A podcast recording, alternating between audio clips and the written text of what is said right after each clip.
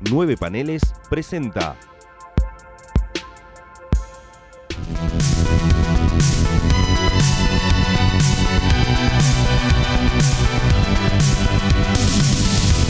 ...60 años después...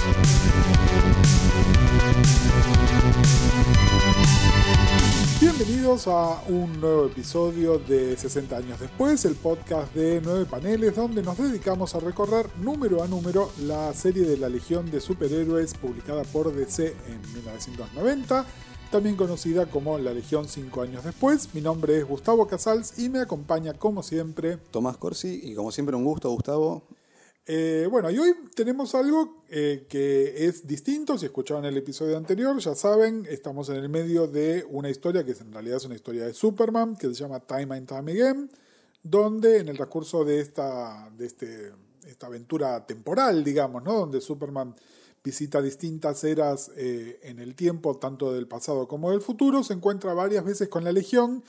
Y aquí se va a encontrar por tercera vez con la Legión. Y este número como les comentábamos en el episodio anterior, prácticamente se lee como el episodio 18 y medio de la serie, entonces le vamos a dar el mismo tratamiento que le daríamos a un número cualquiera, así que ¿por qué no empezamos charlando de la tapa de este número?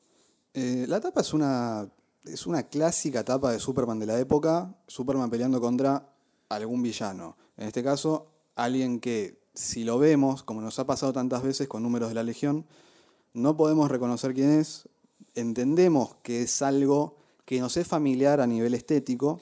La ropa que tiene puesta eh, es muy este, en sintonía con la ropa que ya conocemos que Giffen está diseñando para los personajes de la serie que nosotros estamos siguiendo, ¿no? Em, también tenés que el piso, o sea, todo lo que es eh, los escombros de la pelea, siguen teniendo un poco esa línea editorial de Giffen, que es esto tiene que estar sucio, esto tiene que tener algún tipo de, protuberancia que no sea la normal de un cascote que sale volando de una nave. Y también el, código de color, ¿no? Eh, en varios de estos números tenemos a Superman con ese azul oscuro que prácticamente es un negro. Sí. Em, que está explicado dentro de la historia también, ¿no? Que, es que el, traje se le está oscureciendo paulatinamente con cada salto temporal. Exacto. Em, y yo creo que eso también es una manera que uno dice, bueno, qué dato medio extraño para meter en la historia, pero también es una manera de llevarlo más y más al mundo de Giffen con el diseño, o sea, un Superman sin capa, eh, un Superman prácticamente negro con la ropa. Eh, que en un momento, cuando eh, en los números anteriores hemos hablado, en un momento tiene barba, cuando se queda en el periodo jurásico, y que jugaba un poco con esta cosa de, la época que era, por ejemplo, el Superman con guantes de Armageddon 2001, el Superman eh, gladiador, o sea, toda esa especie como de, de sintonía que tenía con hagamos algo distinto con el personaje. Exactamente, es decir, que sea reconociblemente Superman, pero le vamos progresivamente cambiando algo. Eh, hablando del personaje con el que está luchando, nos enteramos por el texto en la en la tapa. Para empezar, está el logo de Legión, de la Legión que estamos leyendo, como para que claramente si algún lector casual no sabía que tenía que leerlo, lo agarre. Pero además mencionan a un personaje que ya conocemos, que es Dev M, pero que claramente no se ve como Dev M. Nos reservamos para el Juju para hablar, contarles un poquitito sobre la historia de Devem, pero de alguna manera hacen una, una referencia a eso también. Algo que me parece que es muy eh, interesante para comentar con respecto a la serie que nosotros estamos cubriendo. ¿Se acuerdan que les decíamos, especialmente en los primeros dos episodios, las tapas de Legión que eran estos fondos probablemente de un solo color, una imagen muy destacada, casi ningún texto, el logo de Legión que podía cambiar de tamaño de acuerdo a las necesidades, lo raro que nos resultaba cuando aparecía algún texto, algún paratexto, digamos, que no era relevante. Esta etapa de Superman es un quilombo, pero como no se veía desde lo peor de la Silver Age. Está el logo de Adventures of Superman, que es muy grande porque para empezar tiene el Adventures of. Están los créditos, que porque dice que es de Jürgen Sibridin. Está el logo de Time and Time Again por encima, que además tiene, como parte del logo, un dibujito de Superman volando. Está la, eh, la indicia de DC, que es el DC Bullet, el número con todos los datos, el precio y otra figurita más de Superman. Es, es la tercera figura de Superman no relacionada en la misma tapa. Y después al pie dice Against the event side by side with the Legion of Superheroes, el logo de Legión, eh, for the sake of Earth's Moon. Es decir, hay, a ver, 1, 2, 3, 4, 5 elementos paratextuales. Eh, más la ah, firma de Jurgens y Breeding, que es más la, un la- cuadradito también. en realidad no es de Jürgen Siebert, es de Jürgen y Artibert. Ahora te voy a Ah. comentar algo al respecto. Después está el código de barras, que acá en, en la versión reimpresa que tenemos es reemplazada por un blanco o por una insignia. El triángulo, que les mencionamos en, en el episodio anterior, esta es la Legión Triángulo número 14. Y está la numeración de qué parte de Tama y Again es, que es una cosa muy parecida al DC Bullet, que dice que es el número 7. Eh, es un rock and roll. La tapa es linda igual. eh, mérito, creo, de los artistas que lograron hacer que la figura sea interesante a pesar de que tiene por lo menos tres elementos de más. Por lo menos. Si no, muchísimos más también, ¿no? Te quería decir que el AT es de Artiver. Artiver ahora canceladísimo como tanta otra gente pero que eh, para mí es un gran, grandísimo entintador, especialmente para Jürgens, creo que es uno de los mejores entintadores que tuvo. En esta época entintaba las tapas, pero después hay varios números donde hizo las tintas eh, internas también. Y para Jürgens, incluso también, nada, intintó a gente como a Jim Lee, de repente le aportaba algo a Lee también, ¿no? Es un, un Sí, sí, tipo... Artibert, eh, para mí, uno de los mejores entintadores de Jurgens. Total, Pero, pero lejos. O sea, un tipo que, eh, si algo tiene Jurgens en general, es que depende mucho también de qué tipo de entintador tenga. Brett Breeding, que es el que le hacía los, los acabados, digámosle, tiene un estilo muy particular. Eh, acá yo creo que también llevándose un poco más para el lado de mm, que no desentone tanto con los otros dibujantes que tenemos, pero Art Ebert, de vuelta, eh, un tipo del que hoy no se puede hablar, lamentablemente, eh, porque quiere a todos los chinos muertos o algo, no sé qué es lo que quiere. Eh, Él quiere America Great Again. un gran dibujante. A ver, uno de la línea, eh, como podríamos decir Kerry Gamil, por ejemplo, o sea, toda esa línea de dibujantes de Superman, de entintadores de Superman que no podían fallar nunca. Eh, lamentablemente, bueno, pasó lo que pasó. Sí, de hecho, eh, Tibert eh, tuvo oportunidad de ser, eh, eh, también hacía lápices. Eh, famosamente iba a ser el, eh, el dibujante de una serie de Nightwing que nunca sucedió. De eso salió nada más una ilustración de un póster que era muy linda, que es el famoso Nightwing cachetón. Porque en general, cuando él dibuja no sobre otra persona, sino su propio dibujo, hace a la gente medio cachetona, que es simpático porque es una de esas caras como la cara de Byrne. Es inmediatamente reconocible de él. Y también fue uno de los miles de artistas que fueron a apagar el incendio en Marvel cuando se fueron los artistas para Image. Él dibujó varias cosas en, en los números de X-Men, donde de repente había 38 dibujantes para reemplazar lo que no estaba haciendo Jim Lee. Como les decía, estamos en el año 2995, es la era de la Legión que estamos cubriendo, en la Luna, donde hay alguien que parece que es un reportero que está transmitiendo sobre una lucha que se está llevando a, cabo en la, en la Luna entre dos eh, seres superpoderosos, pero que, por lo menos para ese reportero, no están identificados. Eh, de hecho, uno de estos dos tipos rompe la cámara flotante con la que lo estaban tomando la acción y eh, un, pedacito de la cámara, ¡pum!, le abre el traje espacial al reportero este y lo mata instantáneamente. Y entonces ahí como que se abre el plano y podemos ver que la pelea es entre Devon y nuestra amiga Laurel Gunn. Eh, Devon claramente sabe quién es Laurel y por el nivel de la lucha que están teniendo y por alguna línea de diálogo nos enteramos que eh, ambos son de origen daxamita, ¿no? Del planeta Daxam. Eh, mientras tanto, Rocky y Cham están viendo el conflicto a la distancia, contactan a Gart e Imra que están por la zona, aunque ninguno de ambos es oficialmente en este momento integrante de- del grupo de la Legión, eh, y Imra está con un embarazo sumamente avanzado. Luego de una pequeña discusión de pareja, deciden que van a ir al rescate de sus amigos por deber y por la amistad que los une con Laurel, por supuesto. Eh, pero antes de que puedan llegar ellos, a Laurel la rescata a Superman, eh, que ella primero confunde con Superboy y Superman alude que conoció a Superboy en el número que ya les mencionamos varias veces en Superman 8. Vemos también que el Linearman, que comenzó todo este conflicto, finalmente está conforme con Superman estando en el lugar que necesitan. Mientras Superman se pone al día con la civilización de casi 20 millones de personas que viven en la Luna, llegan Gart e Imra, más eh, y Bai, que estaban con Laurel. Y eh, Gart comparte el descreimiento de Superman de seguir saltando de era en era. Y Bai aprovecha para agradecerle que le haya salvado la vida. Imra le comparte un diario visual para que sepa qué pasó luego del encuentro con Superboy, que Superman dice sentir como si hubiese sido un primo o un hermano. O sea, eh, recordemos lo que habíamos hablado antes también, eh, esa especie de relación del de, eh, universo de bolsillo con el Superman, el Superboy, en realidad eliminado, y como él siente, y como todos sienten que es algo que no existe más y que de algún modo eran parte vital de lo que estaba sucediendo. En el mar de la tranquilidad, donde aún se conservan los restos del Apolo 11, DBM sigue haciendo desastres, aparentemente solo por el placer sádico de hacerlo. Em, aburrido, va a explotar a las ciudades subterráneas de la Luna y se encuentra con un Dominator. Superman y la Legión van a contener el, daño y se encuentran con uno de los Dominators heridos, a quien Imra interroga telepáticamente. Y ahí es donde se encuentran con la verdad, que es que los Dominators de manera oculta están controlando la construcción en la Luna desde hace muchos siglos.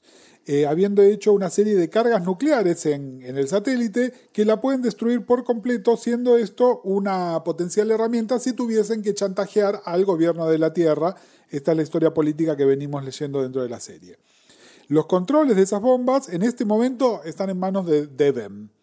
Eh, Bai, Furbal y Laurel tratan de detenerlo, pero los intercepta de Ben. Eh, pero el arma secreta que tienen de alguna manera es el mismísimo Superman, que con ayuda de Bai lo pueden detener y eh, antes de que justo explote esto, la pausan, no la detienen, la pausan. En ese momento aparece el Linear Man, acuérdense, estos personajes que son como policía temporal, y Superman finalmente puede pedir explicaciones de qué cuernos es lo que está pasando, y el Linear Man le dice que tiene que, eh, lo tiene que detener a Superman antes de que cambie más la historia, pero como el viaje en el tiempo era inexacto, necesitaba mandarlo de un momento a otro, eh, eh, para que lleguen al momento en el cual efectivamente lo tenían que necesitar. Esto que les comentaba Tomás hace, unos, minutos. Eh, el evento al cual él tenía que llegar era la explosión de la luna, así que antes de que pueda detenerlo, el Linearman saca la pausa y la luna estalla por completo. Superman vuelve, vuelve en sí después de desmayarse y está en la luna, pero en el siglo XX, en 1991, de donde había salido originalmente el final de esto es un recontra cliffhanger que, eh, si son lectores de Superman, mala suerte, porque toda esta historia en realidad se resuelve en la Legión 19, que es nuestro próximo episodio.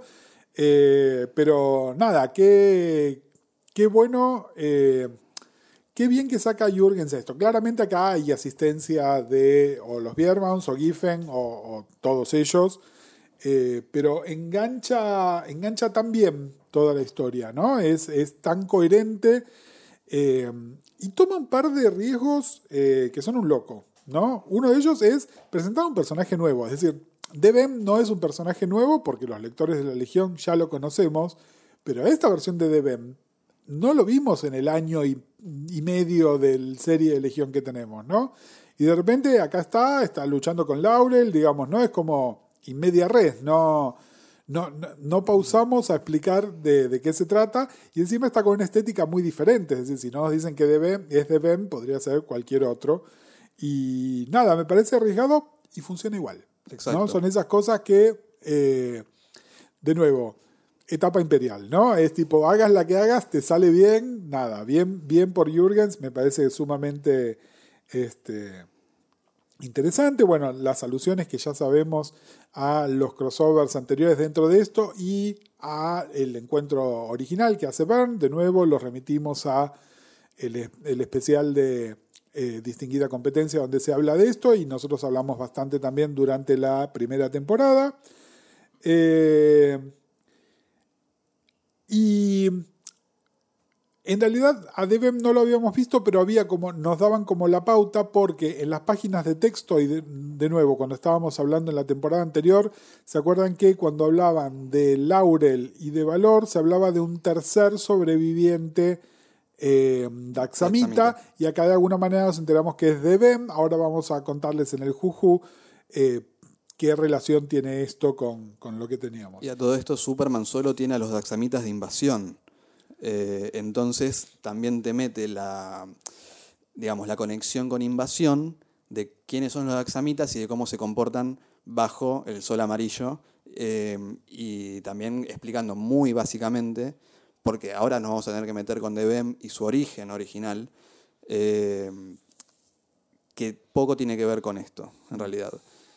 Esta es la versión subida de tono en todo lo, o sea, en todo lo que se pueda lo vamos a subir de tono, le, está con la campera remangada, está todo mal. eh, y el, el, o sea, ¿cómo no dejan nada librado al azar? Eso es lo, lo, fabuloso, porque uno diría, yo no te explico quiénes son los Daxamitas, yo no te explico quiénes son los Daxamitas y no te explico cómo Superman los conoce, porque cualquiera podría hacer eso en el vértigo de un número que es 100% acción. Sí. Eh, que se detengan a hacer eso, por más de que tienen siete números para más o menos ir llevando la, la idea, que se detengan a hacer eso me parece que es súper eh, inteligente a nivel narrativo. Eh, sí, a ver, a mí no deja de sorprenderme porque esto, aparte de lo de DBM, un otro detalle, ¿no? Eh, nosotros como lectores sabíamos que los Dominators estaban detrás de todo esto y de nuevo los Dominators, la conexión con invasión y por eso también Superman sabe quiénes son los Dominators. Pero de alguna manera, hasta ahora no había ninguna prueba contundente, salvo por el equipo que está en la Tierra, ¿no? Shibon, ni los subs y qué sé yo, de que los Dominators efectivamente estaban en este control. Y la Legión, propiamente dicha, se entera en este número que no es un número de la Legión. Exacto. No es otra de esas cosas donde, de nuevo, claramente esto no es una idea de Jürgens por sí mismo. Acá hubo, se sentaron todas las partes involucradas hicieron un, un, punteo muy claro de qué es lo que se necesitaba. Pero nada, vuelvo a ese riesgo y porque además es, estamos haciendo este episodio y es imposible que cualquier reedición que se haga en cualquier formato de esta serie no incluya Adventures of Superman 478, porque es un número donde pasan cosas importantísimas. Por ahí incluso mucho más que en los números anteriores que le veníamos diciendo, ¿no? Donde eh, muchas de las cosas que pasaban si las pensamos bien, tienen como poco peso para el avance de la historia de la Legión propiamente dicha. ¿no? Que acá en realidad esta es como, si les tengo que decir cuál es la mitad del arco narrativo de esta serie, es este punto, ¿no? Es cuando los legionarios, ya constituidos como grupo otra vez, saben reconocer que los Dominators son el verdadero, el Big Bad sobre el cual tienen que atacar, ¿no? Pero todo eso pasa en una revista de Superman. Exacto. Así como hablábamos también de, por ejemplo, el número eh, con los Tornado Twins, que tienen que tenerlo todos los fans de Flash. Eh, estos números de Superman los tienen que tener todos los fans de la Legión. Eh, por más que, por ejemplo, el TPB no diga en ningún lado Superman y la Legión de Superhéroes. Es, es más una cuestión de no dejar que sea tan evidente como para que sea un tie-in súper grosero. Entonces encuentran la manera de hacer eso de vuelta, en la Legión de Giffen, lo único que nos dan eh, como pista al número siguiente al que vamos a hablar es la reacción de Circe. Eh, y cómo ahí empezamos a entender, o sea, ya sabemos, ¿no? Pero sí. cómo empezamos a entender lo que pasa con los, Dominators en la Luna y eh, cómo tuvo que venir de BEM para que entre un agente del caos, obviamente también el Linear Man, que no se menciona en la Legión, eh, creo que no se menciona en la Legión. Eh, no, no, no, no. no. O sea, por, no, no, no. De hecho, de hecho, están totalmente. Eh, es el agente en las sombras total y es solamente pertinente para Superman y los lectores de Superman, pero no para los lectores de la Legión, cosa que está bien, ¿no? Claro. Porque también agregaría una capa más que a una serie que ya de por sí es bastante compleja. Que, era, medio innecesaria también. Sí, es una operación medio eh, Rayomón también, ¿no? Como, bueno, de un lado están contando esto y del otro lado están contando esta otra cosa, y en ningún momento se chocan realmente. Que yo creo que eso es lo, lo que realmente es excesivamente valiente por parte de los grupos creativos estos. Que tampoco te dicen, che, tenés que leer este número de Superman. Eh, y es probable, creo que se me ocurre ahora, ¿no? Pero el blog que siempre tenemos a mano, que es el de los legionarios, Sí. el que el, el Dr. Ange, que hemos mencionado alguna vez, Sí. creo, va haciendo los números, eh, así como nosotros, la misma, Sí. la misma operación. Yo no sé si toca eh, con Superman esto, o sea, cuando hace la saga de números de la Legión analizados uno por uno. Entonces, es algo que está totalmente por fuera de la colección en Sí. algún punto, y eso es muy interesante. No, no, es, es un loco. eh, por supuesto, hoy, eh, 30 años después, la gente que está eh, al control de, por ejemplo, las reediciones son fans, son gente eh, por ahí más de la edad de Tomás que la mía, donde que tienen una apreciación por este material y lo hacen. Y como les decíamos la vez pasada, ¿no? los creadores que, que de alguna manera están recuperando el trabajo de estos artistas y de repente el trabajo de Jürgens, que incluso antes de la muerte de Superman, a veces era medio maltratado también, y ahora es tipo, bueno, nada, el monstruo que era Jürgens, ¿no? Eh, Y darse cuenta de, de qué es lo que estaban haciendo. Obviamente nadie dudaba que Giffen era un monstruo también, ¿no? Pero, pero todo esto que, estaba pasando. Y hablemos un toquecito del arte. eh, si están escuchando esto secuencialmente, saben que eh, en el título principal estaba trabajando muchísimo Brandon Peterson, un tipo que después ha hecho cosas que pueden gustarles o no, pero mucha, de mucha mejor calidad. Acá el arte era muy subestándar, de hecho dibujaba una legión que por momentos los personajes no parecían los legionarios y Jürgens lo saca perfecto. Y miren que su estilo es bastante distinto que el estilo de Giffen. Pero son los mismos personajes, vestidos con la misma ropa. Es decir, no, no cabe ninguna duda de continuidad de que estamos viendo a los mismos personajes que estamos viendo en la otra serie dibujados por el otro dibujante. Cosa que este otro tipo al cual pusieron de feeling nunca llegó a alcanzar con la maestría que hacía falta mientras estaba escribiendo esto. Yo creo que ese también es uno de los mayores trucos de Jürgens, que es dibuja de una manera en la cual todo es cohesivo. Es decir, después viene, no sé, si viene John Bogdanov después, es totalmente distinto. Pero hay algo en la estructura que presenta Jürgens que no solo copia, ah, o sea, copia, digamos, se adapta, Se mimetiza. se mimetiza, hace mimesis, sino que además pone como eh, la guía de estilo sobre la cual, así como hablábamos que podía dibujar Art Ebert o podía dibujar eh, Kerry Gamil o el que sea, también se le podían acoplar un montón de cosas. Yo creo que también era muy criticado por eso. O sea, yo no todavía no termino de entender cómo el tipo mes a mes sacaba un número escrito y dibujado por él. Eh, de hecho, cuando era chico, la me acuerdo de leer eh, eh, Superman de, de Jurgens y decir, este tipo es una especie de... de ¿Cómo hace? ¿Cómo hace? Bueno, el, el Orwell estaba haciendo lo mismo Orwell también, ¿no? lo mismo, sí. Eran estos tipos, este, nada, hoy nos enteramos eh, leyendo estas historias que estos tipos en general estaban pasados de cocaína. Creo que Orwell y Jürgens nunca salieron del, del closet de que estábamos totalmente drogados, pero también este, pueden escuchar un episodio reciente de Distinguida Competencia donde se hablaba del gran Mike Parovek, que es un tipo que se murió súper joven por no cuidarse de la salud, ¿no? es decir, no necesariamente por estar drogado, pero no, no estar prestando la atención que debía a su propia integridad. También es cierto que cobraban bastante poco, entonces era una manera de entregar muchas páginas, era cobrar más, ¿no? Básicamente era una cuestión económica completamente. Who's Who. Hablemos un toque de Dev M. Como les decíamos, eh, tuvimos como un foreshadowing del personaje de Dev M eh, en las páginas de texto, como se lo presenta como el tercer Daxamita. Y acá lo importante es que el personaje de Dev M en realidad era el kryptoniano perdido. Exacto. Eh, un personaje interesante que mm, yo la verdad que no me acuerdo bien quién lo presentó, pero el que mejor lo usó, como tantas otras cosas, es Levitz. Eh, el original, el, Sí. de Jerry Siegel. Ah, Es decir, él es bien, bien del Eh, principio. tiene, de hecho, tiene 60 años al momento en que estamos hablando. O sea, que 60 años después 60 años después de DB. Eh, es un personaje que entraba y salía de la continuidad, digamos, es un kryptoniano perdido en el siglo 30, la Legión varias veces lo quiso reclutar, según el guionista era un villano, era un espía que estaba haciendo eh, un contraespía, digamos, un doble agente. Eh, Levitz creo que lo sacó mejor como un personaje de moral ambigua. Exacto. ¿No? Como, como un tipo que, bueno, eh, se acomoda a lo que necesita, que cuando se lo necesita, piense en Great Darkness Saga, estaba del lado de la Legión porque entendía que lo que estaba en juego era mucho más grande que él mismo. Este, con un uniforme que era bastante distintivo, es decir, así también lo podíamos eh, reconocer en las distintas apariciones, ¿no? Siempre con la misma paleta de colores que es parecida a la de Luornu, ¿no? Es violeta y naranja y ese tipo de cosas.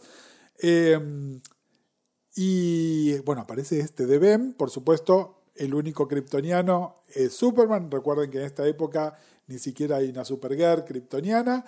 Eh, y lo hacen un Daxamita, que tiene sentido, es decir, la misma, la misma operación que hicieron con Laurel, pero acá es un villano, pero villano tipo... Sí, sí, vamos a cambiar todo. Sin ambigüedades, ¿no? Es tipo villano. Es un villano, y aparte es un villano muy bueno en el sentido de lo que siempre hablamos con Roxas, por ejemplo, que es un tipo que no tiene ninguna clase de código moral más allá de voy a romper todo. ¿Pero por qué? Porque sí. Entonces, cuando se está enfrentando con Laurel, que es un, tiene un gran diálogo en el que le dice, ¿cómo vas a detener a un tipo que con un parpadeo puede mover un planeta o eh, todas esas cosas que va diciendo? Y además la secuencia brutal en la que le tira un... Donde mata al camarógrafo, exactamente. es decir, creo, creo, que eh, funciona mejor que 35 millones de cómics del Joker donde nos quiere mostrar que es un psicótico, ¿no? Este tipo sin pensarlo, en el medio de una pelea donde está peleando con Laurel, que es alguien que es su par físicamente, se las ingenia para casualmente matar al periodista que estaba reportando sobre lo que estaban haciendo. Lo que hablábamos con Roxas y el Joker, ¿no? Como de vuelta, sos más guasón que el guasón. ¿no? Exactamente. Eh, es, increíble porque además eh, te da la sensación de que no, lo van a poder detener, eh, que ni siquiera Superman lo va a poder detener. Yo creo que en algo que en algunas veces es tan previsible como los cómics mainstream, es muy difícil sentirse interpelado por una historia en la cual viene un tipo y dice, a mí no me va a parar nadie. Y en realidad es, muy, muy, muy difícil generar esa clase de miedo en una historieta y que el tipo realmente, vos sientas que, que Laurel se puede morir por fuera de la legión, inclusive, ¿no? Como muere en un número de Superman y, queda ahí. Y hubiese sido totalmente coherente con lo que estamos viendo, ¿no? Porque efectivamente en este número pasa de todo, que es súper relevante al título de la Legión, pero en una revista de Superman. Así que esperamos que esto les haya servido de servicio público, es decir, si están leyendo la Legión y de repente se encuentran con el número 19, que es nuestro próximo episodio, y les parece que faltó algo en el medio, Efectivamente, le faltó algo en el medio, que es Adventures of Superman número 478 del año 1991. Está reimpreso en el trade paperback, hoy difícil de conseguir, de Time and Time Again, pero también en el Omnibus de Legión, en las ediciones españolas que están saliendo de Legión, y eh, creo que en digital lo tienen que buscar por otro lado porque es parte de otra colección diferente. Cinco pestañas abiertas, hay que tener más para, o menos. Para poder entender lo que están leyendo. Pero bueno, es nuestra legión cinco años después, menos de cinco pestañas abiertas, nadie va a entender absolutamente nada. Bueno, si nos quieren este, hacer preguntas, aclaraciones, comentarios o lo que necesiten, nos pueden encontrar en las redes sociales como Tomás. En la página 9 paneles, 9paneles.com, en Facebook como 9 paneles, en Twitter con el hashtag 9 paneles o el hashtag 60AD, 60 con número. Eh, y en eh, Instagram como arroba 9.paneles y en todas nuestras redes sociales como arroba Tomás Corsi o arroba Gus Casals.